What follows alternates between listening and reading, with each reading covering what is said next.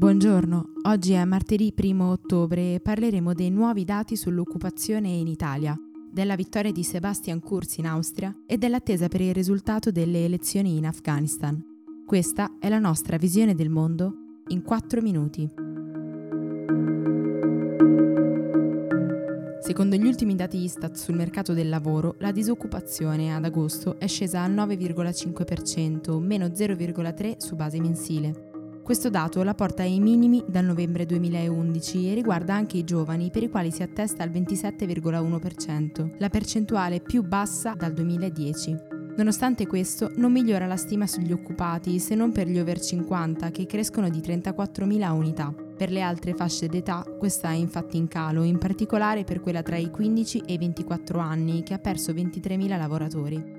Torna a salire dopo 5 mesi il dato sugli inattivi, aumentati di 73.000 unità. Il dato da prendere in considerazione per comprendere la realtà, secondo gli analisti, è proprio questo, perché indica come le persone stiano addirittura smettendo di cercare occupazione, passando da disoccupati a inattivi. Il mercato del lavoro, dunque, resta sostanzialmente fermo e a crescere è soprattutto lo scoraggiamento. Come sottolineato poi dalla ricercatrice ed esperta di lavoro Marta Fana, a indebolirsi sempre di più è proprio la parte più produttiva della forza lavoro, incastrata in una dinamica che va avanti da anni, che impedisce la crescita economica e limita tutta la società.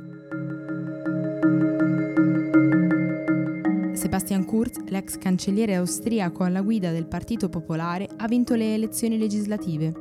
Gli austriaci sono stati chiamati alle urne dopo la fine precoce dell'ultimo governo, terminato in seguito allo scandalo che ha coinvolto Heinz Christian Strache, leader dei FPÖ. Ieri il suo partito di estrema destra ha perso quasi il 9% rispetto al 2017, mentre i Verdi ne hanno guadagnati altrettanti, tornando quindi in Parlamento. I socialisti, infine, hanno perso poco più di 5 punti percentuali. Kurz, seppure sia a capo di un partito storicamente democristiano, negli ultimi anni ne ha cambiato radicalmente l'immagine, spostandolo a destra e abbracciando una retorica nazionalista e anti-immigrati. Così come nel 2014, anche questa volta i due principali candidati alle elezioni afghane, l'attuale presidente Ashraf Ghani e il capo esecutivo della Repubblica Abdullah Abdullah, hanno rivendicato la vittoria alle elezioni. In verità, a portare a casa il primo turno sembra essere più che altro l'astensionismo. Secondo gli ultimi dati, ai seggi si è presentato il 20% degli aventi diritto, meno di un quarto del totale. Questo principalmente perché le persone hanno paura.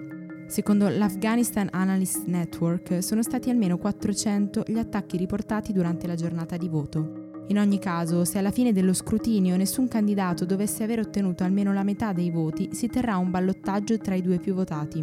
Il conteggio finale è atteso per il 19 ottobre, mentre i risultati definitivi il 7 novembre.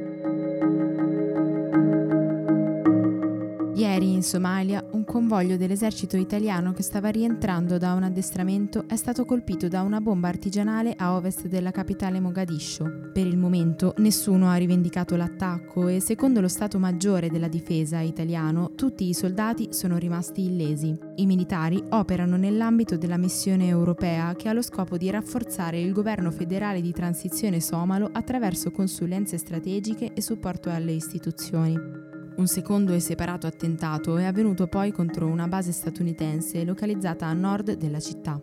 Non è ancora chiaro il numero delle persone coinvolte, ma il gruppo terroristico Al-Shabaab ha rivendicato l'aggressione tramite un comunicato.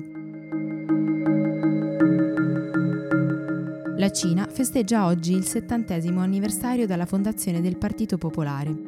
Per l'occasione, il Civil Human Rights Front, lo stesso gruppo di attivisti hongkongesi che ha organizzato le ultime proteste, ha richiesto autorizzazione per un corteo, ma gli è stata negata.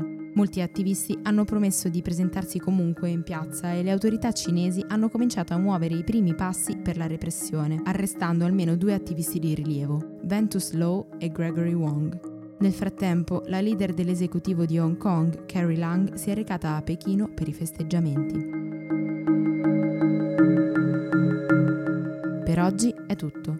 Da Antonella Serrecchia e da Rosa Uliassi, a domani.